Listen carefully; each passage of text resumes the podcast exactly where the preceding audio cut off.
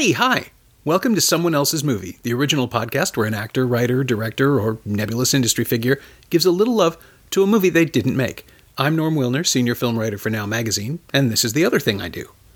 My guest this week is Natty Zavitz, who started out as an actor on Degrassi The Next Generation, he played Bruce the Moose, and now writes and directs small intimate feature films like Edging, featuring friend of the show Paula Brancati, and Acquainted, which just opened in theaters in Toronto and Vancouver, and which I highly recommend you check out.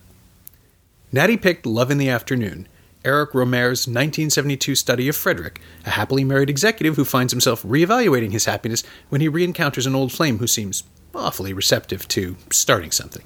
The last in the film cycle known as the Six Moral Tales, Love in the Afternoon is a simple, devastating study of bourgeois dissatisfaction, played out beautifully by Bernard Verley as Frederick, Zouzou as Chloe, and Francoise Verley, Bernard's real life wife, as Frederick's wife, Helene.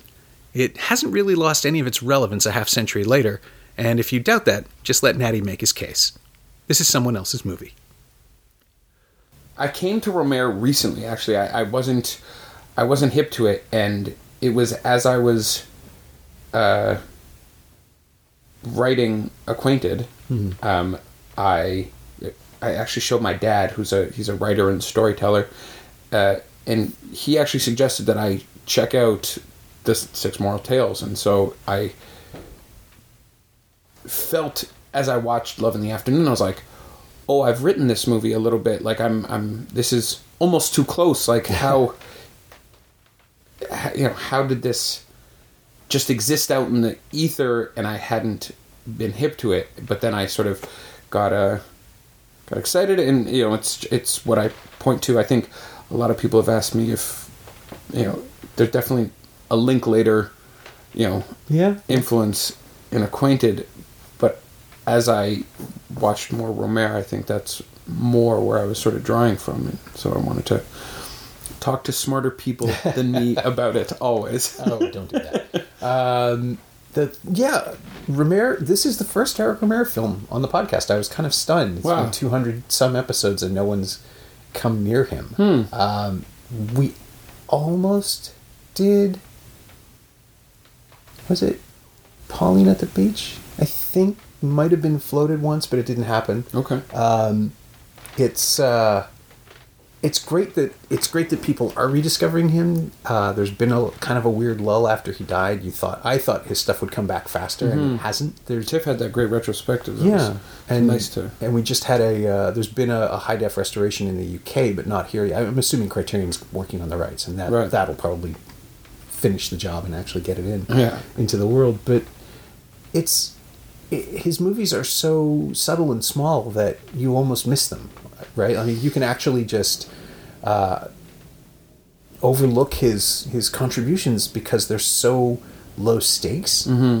but they're not low stakes to the characters in the films. which Personal is- stakes. Yeah, Yeah, yeah. yeah, yeah. I just find them beguiling. You Mm-hmm. just sort of fall into it and, and watch these people blunder through their lives and, and still be, you know, incredibly French about it. yeah, Which, you know, I don't mean that as an insult. It's, Sure. it's these beautiful locations and, and splendid fashions, and everybody is just profoundly put together, but on the inside, they're just just screaming masses of uncertainty and insecurity. And, and from that you get this a perfectly comfortable perfectly happy man starting to be drawn to someone else um, against his better judgment perhaps but also as, as unacquainted right? He, he's pretty sure he can get through this. Uh, Yeah. and it's the mistake of thinking you know your own heart Right. that that is true to all of Rohmer's films. I think most of them anyway.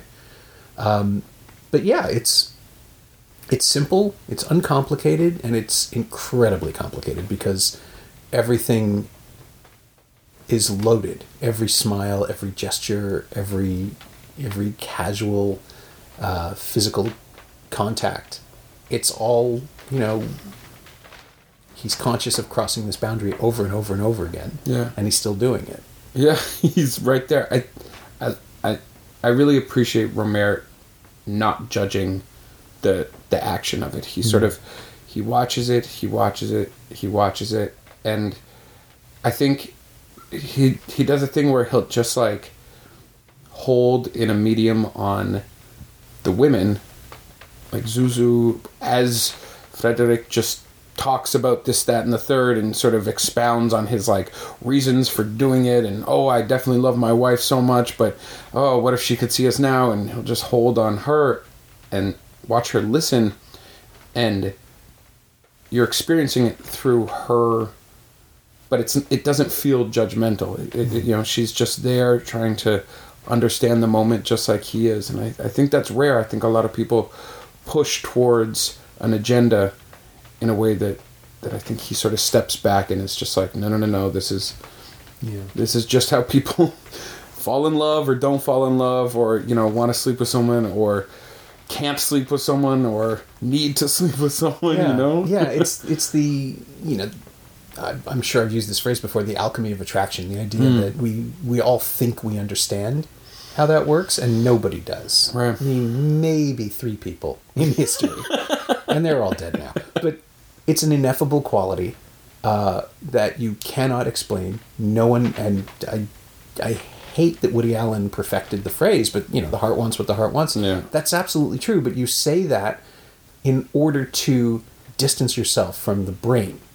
And the heart can want anything it wants, but the brain is supposed to know better. And the conflict in that is the heart of the drama in in in this movie, in so many others. And we, as the audience, are on the outside going, "Oh well, don't do that. That I, I know better." but, but gradually, especially in this film, um, I was going to say Claire's Knee is the only other one that really does it, where you suddenly realize that somehow, completely against your own better judgment, you're on side with this. That we just we get So drawn bizarre. along. Claire's Knee is the story of a fetishist. It's it's Yeah. a creepy movie. bizarre yeah no it makes me uncomfortable but But about forty minutes in, you're there. like, well, I hope he's happy. Yeah, yeah. I I think in that amulet scene, Hmm. he like, I think he reflects back on. He gets this moment to sort of look at the other five moral tales and be like, mm, "That was weird," and he gives those moments. I think he has a, that self reflection, which I think is important for him. Of like, because he made them over, I guess, eight years. I think from Yeah. from the bakery girl, and he gets to like say, uh, I don't like how this guy approached that woman, but I think this moment with that woman might pay off. And he has Claire come back and, and her sister come back, and her sister's the one who is resistant to the amulet. And I think that's him sort of being like, maybe I pushed that Yeah. agenda a bit too far. Yeah, you know? just a little external commentary. yeah, yeah, yeah. It, it counts for you know it's maturation. It's there, you know. Yeah, Yeah, Which and is it's, nice. And it's so I'm forgetting how long it is, but I remember it being yeah, it's 98 minutes and it packs in an entire lifetime, like basically of, of moral choices. And these, the we are seeing decisions that will have, uh, not just lasting impact on his life, but they'll resonate throughout everything else. And and it it feels so. Um, it feels so considered. And it does yeah it does feel like the last of this cycle. It feels Yeah. like the one where he's been ruminating on decisions as you say and and and thinking rethinking some earlier choices and, and giving giving frederick a chance to to maybe represent the right call. Yeah, um, but he just has to understand what he's doing. Like he, he, we are rooting for him to figure out not to be an idiot, basically. don't And- and- don't brick this great thing you have going. Yeah, and and both women are portrayed reasonably. Yeah. There's no uh, temptress aspect of it. No. It's just an attraction. It's not. She's not out to ruin his family. Mm-hmm. Um, he's not looking to leave his wife, really. But the stakes suddenly just ratchet right up, and here we are in this moment where, a moment after moment where, it would be simpler for them to just leave the room, and Right. neither of them does it. Yeah. and so we get pulled into that attraction. Chloe pitches it. I think she's she's like this. We just need to, we just need to quit it. And I think that that draws him in further of saying, oh, now we have Yeah. this emotional bond, which in my experience with wanting something outside of a relationship that I'm in, mm-hmm. there's that little secrecy.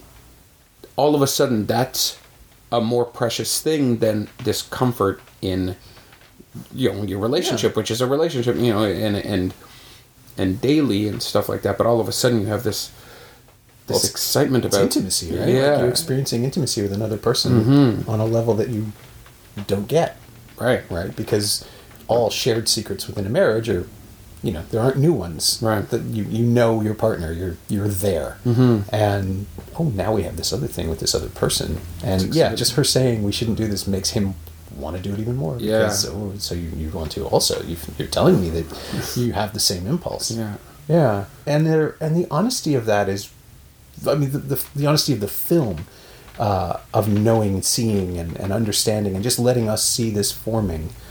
I I think you know Rohmer, he's very patient. He yeah, as you you know, he medium shots. He doesn't push in. It's all just right there happening, and we become the observers that he is, and you know you feel like you're getting the insight. Uh, that you wouldn't ordinarily see uh, in the world but the movie is creating a lens through which we feel smarter we feel i mean that was the sell on his movies at the time right oh these are the good you know art house films these are these are elevated they're uh, yeah, literary. And, yeah yeah. they're thoughtful they're for grown-ups Yeah. it's like yeah but everybody's just fucking everybody else it's, like- it's not it's not more i mean it is more adult i suppose but Mm-hmm. it's not like you could go see a french film and be proud of yourself uh, because it, it came you came away feeling like with you know there was the French New Wave there was the legacy of that Mm-hmm. but you came away from the Rohmers feeling like you just had more insight. You spent you saw more. Uh, and I'm wildly overselling it uh, but it, it is just that simple right? You're I just watching there truths. Though. Yeah, it it because he because he just keeps his camera on a tripod and like just watches and it like I think it it feels like documentary and you're just in these people's lives and I think that's I think that's true. I think it's which is nice. It, like too uh, almost too involved in their choice making, you know, because of how he watches them. well it makes us complicit Yeah. right which is what the other thing that draws you in is Yeah. the is the allure of watching someone do something that we're kind of rooting for you know and then actively rooting for halfway through the film when it turns Mm-hmm. um, but it's you know, obviously if it didn't happen there wouldn't be a movie. We, we're here for the conflict. We're here Yeah, for the yeah, yeah. we're here for the uh, the sweet delicious torture of romance and all that. But it but it plays as um, pragmatism. Right? it's just completely ordinary. If i do this then this happens. Hmm. and i'll be fine. And he's just wrong. He's just deluding himself. Yeah. uh, the idea that you know maybe we can have an affair and no one finds out maybe it'll be fine if we do have an affair and everyone finds out i just i just want to do this and um, he talks himself into making a bad decision I mean, that that's the whole the the internal monologue of someone who is definitely knows he's doing the wrong thing but refuses to put it in those terms so he Right. keeps moving the goalposts and adjusting and yeah and justifies it. Again that's something that comes up in acquainted as well. Yeah. just the constant stream of slight changes to the plan where it's like no we'll just hang out. Well we'll kiss a little. Well and it just keeps going. I think uh, yeah he he lets what I like I think he like turns the movie onto Chloe after it being Frederick's movie for the first two acts you know? Like he and then you know we're seeing Frederick want to participate and want to participate and and you know we only hear his voiceover which Rohmer had, had kind of dropped after using in the first few films but then came back to it. He uh and then it's i think it ends up as the impact on the women in frederick's life rather than any i don't see much change in him. He sort of pushed this romance as far as he could to the point where he literally had to run away. And then but the impact on chloe is there where now she's fallen in love with someone who want you know Yeah. can't participate in that love in in the correct way. And you know with with her pitching like them having a kid together I, I feel like she's just testing him. Okay. But like that's a hard test Yeah. you know? And i think he plays it out pretty far of like yeah sure you know like what's a what's a baby between friends? Yes, Like, i think that's what's a kiss between friends? Or what's a night together between friends? Or what's this kid? And what's this you know and then and then when he needs to act he sort of has to that's when he runs home and and you see that his wife has it's wrecked her. Him not being present and these sort of these collection of lies and it's I, I, that I took a lot of influence from with acquainted and, and The emotional withdrawal. yeah and the turn towards oh. seeing the effect you know o- mm-hmm. of in the relationship itself as a sort of I guess that's I guess that's a spoiler. Spoiler. that's okay. People watch the movie. It's not about. yeah, I mean, it really isn't. I, I thought about this when I was writing the review too. Is like, how far do I go in describing the plot? And Right. it's sort of about. I mean, the film is kind of about inevitability, but it's also mean to to start saying that out loud. Uh, but we have the. It's it's really more about the audience's interest in rooting against it and, and understanding that Right. this, that this will, if it happens, it will be a mistake. And what does it mean to the people on the periphery? Yeah. but you know we get to see them be themselves not a version of themselves that that the protagonists see but i really found that interesting is that you don't give them the out of um, well yeah i'm in the wrong relationship i i deserve something else Yeah. they're just they're nicely paired they're good people and it's just all on him Could be happy. yeah Probably are happy. It's Yeah. a that, that you know that's what's so and both of your films have home ownership as the trigger for these horrible events yeah that's i'm that's a real thing. I uh, yeah the you know the house I, I live in now you know I bought with my ex and then we broke up and then I made edging and now we've made acquaintance so I think the trilogy will if if we get to a trilogy the third one, maybe I'll have made sense with it sold. maybe Isn't that how it ends with the house being sold? might have to or be. demolished. yeah build another one Yeah, um yeah yeah, but it's a, it's that uh with love in the afternoon i think you get you get that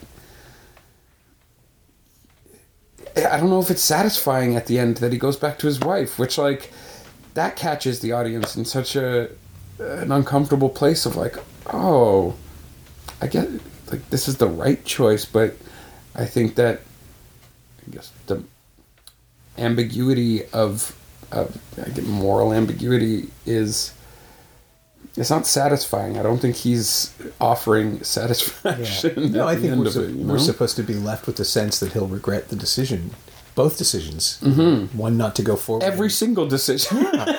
because the the just you know the the dramatic resolution that would be um, more I guess more satisfying to an audience is that he doesn't go off with Chloe, but neither does he stay with his wife. Yeah. That he has to be punished. right. For morally because that's what we expect Mm-hmm. and or that he goes off with chloe and they live happily ever after because she should have been the one all along mm-hmm. but the decision to go back and be a you know in quotes be a good husband i think is the like his real punishment he's punishing himself Wow, for his transgressions i think Yeah. uh, but he can't articulate that Wow.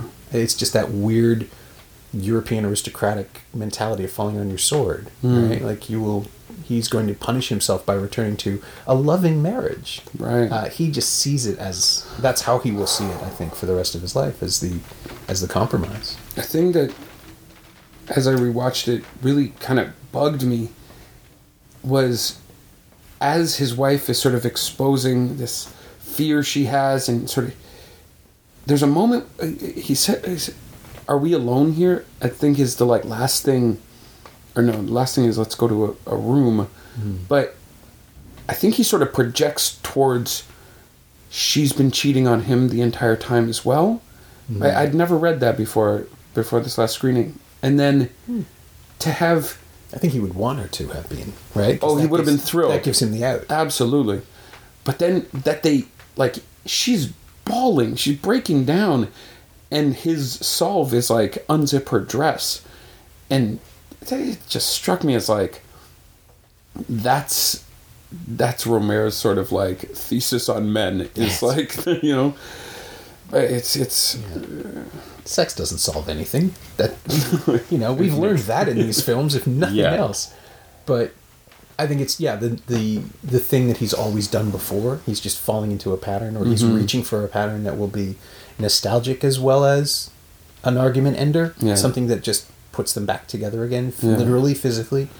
But we know it isn't the right call. no. It seems it seems so damaging to to skip straight to the bedroom. You know. Well, it's desperate. It's Yeah. Yeah, it's the it's the thing in this film that feels uh, weirdly enough. I'm going to bring up Eyes Wide Shut, which ends with you know that exchange. I know that I know what we have to do now, Yeah. and what's that? Fuck, and Yeah. it's like Kubrick treats that as a triumphant ending. Right. I mean, you could argue that it's satirical and, and corrosive, but the whole story of that film is this couple getting back together physically, properly, figuring themselves out again. Mm-hmm. And it felt to me like a weird, empty echo of the relationship they used to have. Like, it won't be the same because we just had the scene with uh, Cruise finding the mask in the bed and, and that trust is shattered and you know whether it's a dream or not that's what this whole thing has been about is that he mm. can't trust his wife and so to have her express interest in sex at the very end yeah okay i get it but then there's this clown music starting up so i don't i don't know that kubrick intends that as a big happy out right.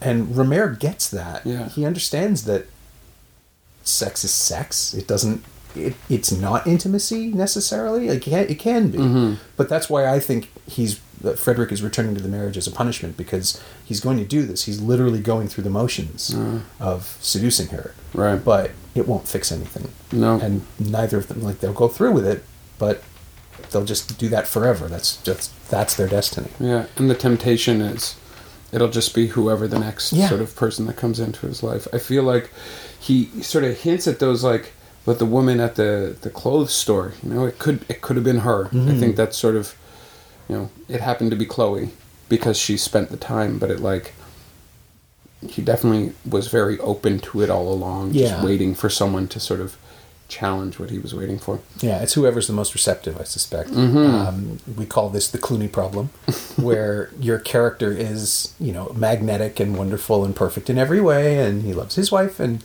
he's happily married. But ooh, look, look how appealing that is to other women, and it's it's a male fantasy, and Yeah, it's a definitely. creepy one that keeps recurring. Yeah. But I think with with Rohmer, he understands that it's a fantasy for a reason. That it's it's something that you maybe daydream about, but that no one really should have. And yeah, he's being punished for his his flirtation uh, because he's forced to feel about it. He feels he's attracted to Chloe. He's drawn to her, but at the same time, his he's betraying. He knows what he's doing, and he's mm-hmm. trying desperately to pretend he's not. Right.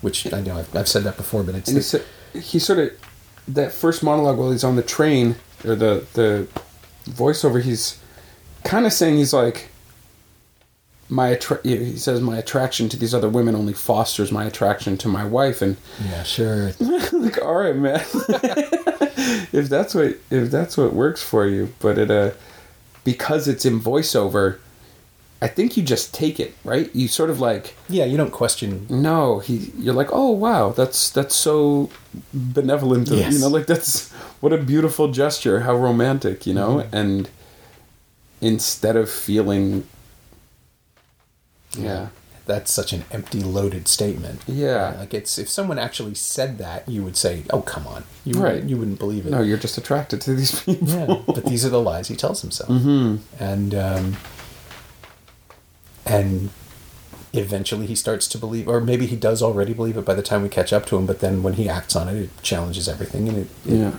shatters his image of himself as a nice guy. Which you know now that plays even creepier because Totally. we're in this place now where we're constantly hopefully interrogating what it is to be a good person and to perceive yourself as an ally or as a friend uh, when he's just running around preying on single women. Yeah, I mean, again, you could just you could kind of hand wave it then as well. It's French, you know, that's what they do. Mm-hmm. But eh, the whole culture of mistresses and things that's also predatory and um, it's transactional and it's it's all yeah and he, yeah, he c- sort of because we see some of his like business partners be more sort of blatantly shitty towards Yeah. his secretaries as sort of Frederick just sort of laughs and is a bit uncomfortable. Mm-hmm. I wish you wouldn't do that. Yeah. Yeah, you know, he gets away with his sort of larger, like, what does he say? I think he says we could have hired old hags, but we didn't because we like to have beautiful people around. Which I, It's not great, it's not great. but it's another People, rationalization. people do like having beautiful people around, but it, it sort of because he gets to f- shield himself and frame it under sort of just like it's what I prefer. Then but still appear magnanimous. Yeah, yeah, yeah. I know I'm doing it, but I'm still doing it. right, I'm acknowledging it. How can it be so bad? You know. Hmm. But Yeah. Yeah, it's just part of the world that is accepted, probably still is accepted, but certainly was in the early 70s, and, and the sexual revolution was going on, but you could ignore it if you really tried. you know, if you were a man of means, you didn't have to think about the, ra- the ramifications of your actions. And, um, you know, it's France. I mean, that, that whole noblesse oblige thing, like, he's not wealthy, but he's very comfortable. And Sure. That's the world because that's the again that's the world you want to see in movies, right? You want to fantasize about living in that apartment or in that uh, working in that office or wearing that suit and just Turtlenecks. yeah So many turtlenecks. yeah well as was the style at the time Yeah, yeah, but um, uh, it's the romance of living the life I think that appeals Right. Being able to wander around Paris and have sandwiches when you want and and buy a sweater from a pretty woman when you want, you know, and be talked into looking handsome like she does and mm-hmm. yeah. and then be It is real. It seems great until until you're running out of a naked woman's apartment, you know, because you're so scared. Yeah. Which is again something that not every film would go to. Right. The idea Yeah. that yeah, this is it's a terrifying moment, I think. But it's also it's so perceptive about it. Mm-hmm. We see the levers being worked. We see why we understand why he's panicking and it's good. Yeah. He should be. Yeah. But yeah, it's still sympathetic somehow. We're still on his side Hmm.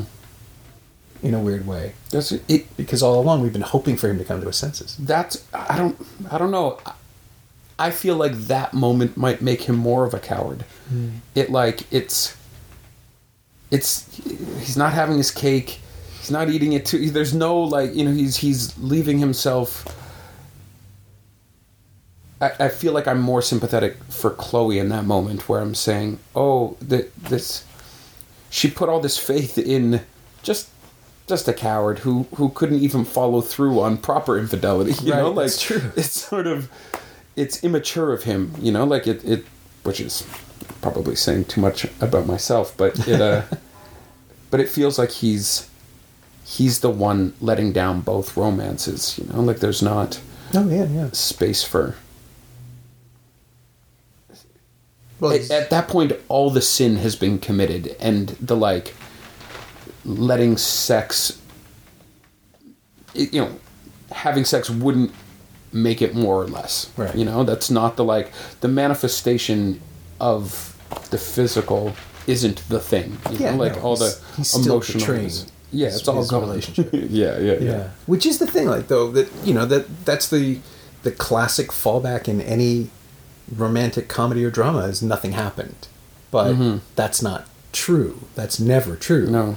unless it's a legitimate misunderstanding where you literally didn't confide in the other person or or or the, the new person you know like it's an emotional affair it's still an affair that's why it's called an affair yeah and what we get here is the sense that he is, yeah, he's doing the. He thinks that this is going to absolve him. He's he's doing the right thing, mm-hmm. but after days, Months. weeks, months of yeah, of tiny transgressions that just keep making it worse. yeah Yeah. No, it's it's yeah great, he's in it he's in it and all in ninety eight minutes. It's just, you know it always surprises me how short his films are because they feel they don't feel long or boring, but they feel dense. They feel Yeah. like they contain so Yeah. much more. it, I think his emotional arcs for people are he allows for so much nuance in each beat, right? Like he he I I think it's a, it's something that I've been surprised by with people's reaction to Acquainted. Actually, is how how much they appreciate some silence and some watching characters feel stuff because I think especially from people around my age who generally aren't given the credit that they want to engage that way, right? Like, Sure. you know, my generation is sort of told that they want, you know, like, uh, give me, give me it quick and give me it, you know, but I think there's people want to feel stuff with characters and don't need to be told how to sort of judge one way or the other, you know, and I, I think that's a something we borrowed heavily from from Rohmer. Yeah, I mean, you live in the space with them Yeah. in the film. We see the negotiations of just like day to day life. That's I, honestly, that's why I find those things interesting. I, I want to know what other people do. Mm-hmm. when They're just you know Yeah. sitting still. Yeah. So yeah, um, we established this before the, the podcast started, where I, I shocked you, but you have not seen the Chris Rock remake. I have not seen the Chris Rock remake. What's it called? I think I love my wife, I think I love my wife. which actually is I'm really excited. it's the worst title though because it telegraphs how it's going to work. Yeah. Right. And and it's also a weird title, frankly. Um, but it's so it's it's Chris Rock as Frederick, effectively. Right. Um, he's married to In New um, York? Uh, Los. I want to say. Los Angeles, but it might be New York. It's been ten Okay. years since I've seen it. Yeah. I did not care for it. um, but he's with um, he's with Gina Torres, and he's tempted by uh, Kerry Washington. It, it is effectively an update. It is, uh, I think, Rock referred to it as his Woody Allen movie. Wow. Uh, but it sort of reminds you why Woody Allen didn't try making Rohmer films. Huh. Um, and it was written by Rock and Louis C.K., which is now also problematic. Yeah. But um, it's it's a little more broad, a little more comic, and it doesn't work in an American context. no, it couldn't. No, because what it desperately tries to ignore is how moral America is, as opposed to Europe Yeah. generally. Um, what is also weird, though, is it doesn't deal with the hypocrisy of people in America having affairs all the time. It's not that America is better; they just pretend they are. So that disconnect derails the tension, I think. Right. And as much as I like Chris Rock, I just don't think he's the right guy to play this role. He's he's There's a mustache that he's got in the poster that doesn't ring true for him. I feel like that's not that's not the Chris Rock mustache. Yeah. he's as an actor, he's got a pretty narrow lane. Mm-hmm. Um, he plays a version of himself that isn't like. There's nothing wrong with that. That's No. that's a strength, really, Yeah. for comedy. But he's trying to play someone who's more conflicted than he's able to comfortably express on camera. I guess. It's tough. Yeah. Yeah. I, I think that like being able to to play both sides of that of that desire is not easy. I, I think that's a I think it's a real challenge. I think it's I think that's what, you know, Chloe in Love in the Afternoon does so well is is is tempt but not cross lines until she feels ready to, but you can see the sort of path to her crossing the line, you know? Yeah, she has to be invited in. Yeah, yeah, yeah. Yeah. Uh, Kerry Washington's character is much more predatory in the in the Rock film, Hmm. She's trying to f- fuck up the relationship. or she's just trying to fuck him. Right. Okay. um, and and not caring about the relationship, um, Right. It, which is something. It's a different calculus, right? Like it's a different Definitely. moral and emotional place. yeah. But the other problem, I think, is that Rock directed it, and someone else might have gotten a better performance from him. Hmm. Someone who was just willing to push him a little bit. I have no idea how people act and direct at the same time. Yeah, I- it seems impossible to me. I'd like it's. I've acted a little bit in my life, but it uh, and I couldn't imagine stepping from behind the camera. I like, in Acquainted, I like, literally just walk by in one scene, and I hated it. I, I can't stand. I'll never do it again. It like, they my producer pressed me into to doing it as a little cameo, but I hated it so much that I fucked up one of the takes Oh, because I was watching the performance too much as I walked by. But yeah, I agree. I think often people do themselves a disservice by by not doing one or the other. I bet he would have directed it better as well Probably. if he was directing someone else. You know. Yeah. Well, he's he. He's he's able to direct. He directed Top Five, didn't he? The the film about a Chris Rock like comedian played by Chris Rock, that works because he's being himself, Right. or a version of himself, and he's Oh, just yeah. sort of coasting I like Top Five. through that film. It's it's really pleasant, Yeah. um, and it's also about being tempted. Weirdly enough, Hmm. uh, but I think I love my wife is one of those things where it's just like it wrong foots itself from the very beginning. Right. You you can't. I mean, you can tell the story in an American context. I'm sure it's possible, but you can't tell it in a joking way. No. You've got to take it seriously. I wonder if it would play different now. I feel like attitudes around monogamy are changing as sort of as people become more comfortable with like sort of gender spectrum Mm. and sexuality, you know, and moving away from heteronormity that like it just it just the things we expected about sexuality. I wonder if it would play different now. Yeah. I wonder if there's a, an more understanding or an audience to. I think people would, my yeah, ten years ago would be grossed out that they're seeing themselves on screen in that way. Oh, I see. Yeah. And now might be like, oh, okay, it's not just me. You know, like I think. I hope so. I hope that there's space for that. yeah. I mean, I want to believe there are stories that haven't been told yet that we can see. that Gotta we be. that we can Yeah. enjoy and understand. Yeah. The the other thing that I wonder about is whether or not it's simply that now like we are what 60 years into generations that have lived longer than any previous generations and yeah. it's just regularly it's expected that you're going to be unless you get hit by a bus or get sick you're probably going to make it to 90 you should expect this or yeah. 100 and you you know marriage is a concept and I, am uh, Kate and I are celebrating our 15th anniversary in, Mar- in May, and, and, we're very thank you. 50. We're all 15, yeah, 50 one five. like I was like fifty. I was like, oh you keep saying fifty. Jesus. it's freaking me out. Uh, but no, 15's amazing. yeah, we've been married 15. We will have been married 15 years next month. Wow. And um, and it's one of those things where like I'm perfectly content. Uh, Like, I mean, it's a good marriage. I, I love her. She loves me. We're happy. Um, but I could also understand that you know we got married in our 30s, and if you get married in your 20s, 15 years is 40. Yeah.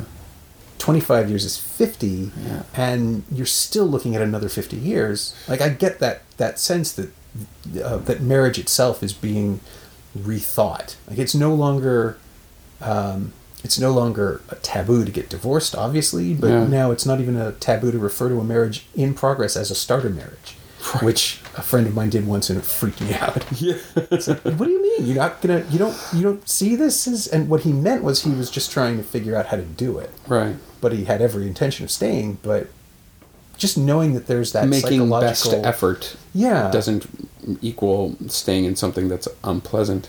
yeah, Huh. yeah, and just the idea that marriage is now something that you know you can get out of easily if you need to. Right. That just sort of devalues the commitment potentially, right? Or someone said in the Q and A at our premiere the other day, they were like, you know, not even that long ago, hundred years, hundred and fifty years ago. By the time you were bored in your marriage, you were going to die anyway, Yeah. So you might as well just stick around. exactly, You know? and that's that. I mean, that was a thing that Rohmer probably would have been aware of too. Yeah. The sense that you would- you expect it to be forever because you have no conception of forever actually lasting. Mm-hmm. Forever is it's a long time. Yeah.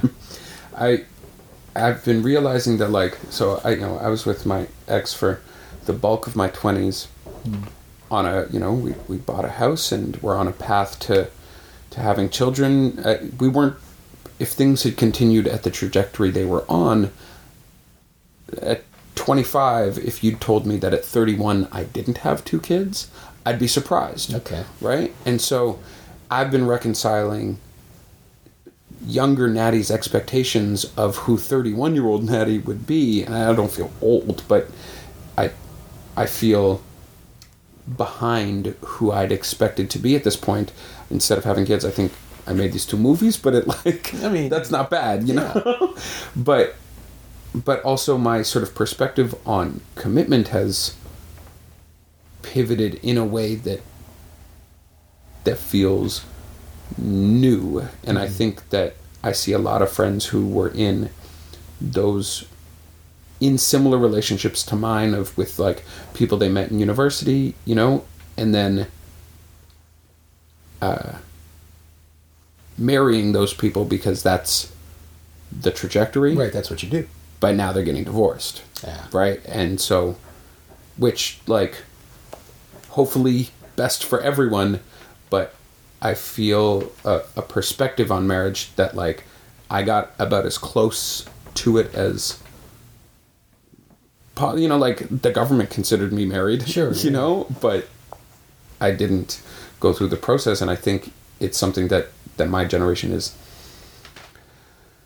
new for us because success in love we know isn't marriage mm-hmm. right i think we're all aware because we saw our parents and it didn't i think we're the first generation where like we all know that monogamy's or like forever love might be bullshit you know and Yeah. we can talk about it a bit more openly because we're seeing all our parents sort of going through it but yep maybe maybe Chris Rock should remake it again now and that'll that'll play there'll be there'll be a better audience for I it wonder. now Yeah, I wonder. He would probably cast somebody younger. He couldn't do it himself. probably Maybe that's the point. yeah Although, Chris Rock in his what is it, fifties? probably He's got to be my age. yeah I'd say like 50 Yeah. he's got teenage daughters I think yeah Mhm. that's around right Yeah, yeah. He was making movies in the early twenty in the in his early twenties and Yeah. Um, I wonder. I, I mean, I wonder what it would look like now. It Mhm. would realistically, it would probably look a lot like your movie, which is how we get to the final question Right. of, the, of the podcast, which is you know what if anything have you lifted, borrowed, stolen, or, or incorporated from Love in the Afternoon into your own creative work? I think um, I I- I think in Acquainted we tried to not judge, and it was something that we we really worked towards in the script, and and didn't want any one character to be wrong or right or, and I think we sort of lead rightness or wrongness in a couple different directions, and then come back towards it, you know, and I think that's something that Rohmer did so well is let characters be bad but justify the badness or let characters be seen as better but then show that there's some maliciousness to it and and what we've found in responses from audiences with acquainted so far is some people be like oh i I was a Drew in my last relationship and a Claire in my relationship before that and an Alex in my current Yeah. relation, you know, and and letting and I think it's such a testament to the actors for portraying it without without casting their own judgments, you know, and and letting the audience take what they will rather than say this is how we want you to leave feeling, which I think uh you know with love and romance and sex, you don't get to. You're not sure how you're gonna come out the other end, you know. And I think Yeah. that's a, I think that's what we took a lot from from Love in the Afternoon. Yeah, I mean, the the film understands that nobody's just one thing. Nobody's just Mhm. one person. You know, there's a side of yourself you show to your partner. There's a side of yourself you show to your friends, and then there's the thing that comes out when you're attracted to somebody and you're trying to amalgamate all your best selves and show them that. Mhm. And it's, yeah, it's wise in a way that Rohmer's films are. I think to I show agree, that yeah. to like to to point that out to the audience and, and explain and it you know it's that tells me the movie gets me that it understands that I'm watching it looking for those things Mm. not just passively sitting there watching Right. pretty people It is a conversation with the audience, saying, Yeah. you know, maybe this isn't how you're expecting it to go. Right. I think that's smart. that's why you called them moral tales right Yeah. And because they're there to challenge us the Twilight Zone does the same thing in a bizarre way what would you do it's like Yeah. probably just probably the gremlin would eat me Right. but but the, the that universal sense of this is the sort of situation that anyone can find themselves in and it is how you see it that defines how you respond to it I you know I like that I like I like it too. Yeah. being acknowledged uh, not being acknowledged I like the sense of complexity that a film allows me to experience Mhm. rather than just say this can only go one way you know we've all seen the story and we're going to do it exactly the same way as all the other ones Yeah. because that's what feels safe. And We're gonna satisfy your expectations and and make you feel like you're definitely right. yeah, Yeah, exactly. it's boring to me. I, you know who? That's not what I'm going to the theater for. You know. Mm-hmm. Well, I'm glad it's out there. I'm glad. I mean, I'm glad Acquainted is out there for people to to to see the, the same kind of stakes. To see you know a story that is actually about stuff, uh, Thank you, man. and also represents you know contemporary reality, Yeah. um, which is interconnectedness doesn't necessarily make everything better, and, and oh, you know distance isn't the big challenge it used to be, but intimacy is now a big challenge. Yeah. Which I think that's something that like that feels distressingly true in a weird way. Mm-hmm. Yeah, I don't It's know how a- else to. being single is it's a daunting thing, and seeing all those other things and all the happy people, Mm-hmm. or yeah, I think it's tough. Yeah. Yeah, I think the access thing is right. Yeah, but the culture will help us understand. Yeah, We're, we're doomed. it's all bad.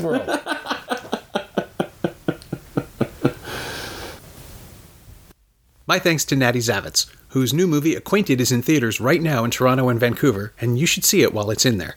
Then check out Edging on iTunes. Thanks also to Jen Paris. She knows what she did.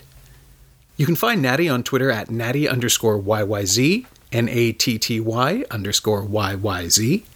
And you can still find Love in the Afternoon on DVD in the Criterion Collection's Six Moral Tales box set if you're willing to pay out of print prices. There is an HD version available for rental and purchase on iTunes and on Amazon and Kanopy in the US, so I'm hoping that means the film and the entire cycle will be streaming on the brand new Criterion channel before too long.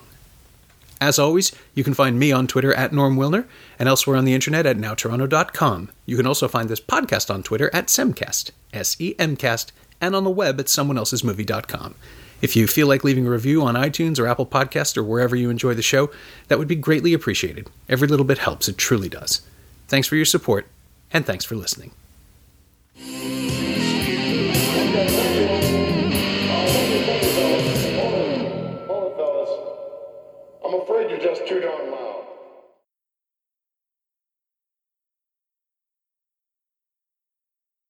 And oh, uh, we'll we'll talk about it in the uh, in the course of the episode. But did you uh, have you seen uh, the the Chris Rock version? I think I love my wife. What? Yeah. Okay. I was wondering. What?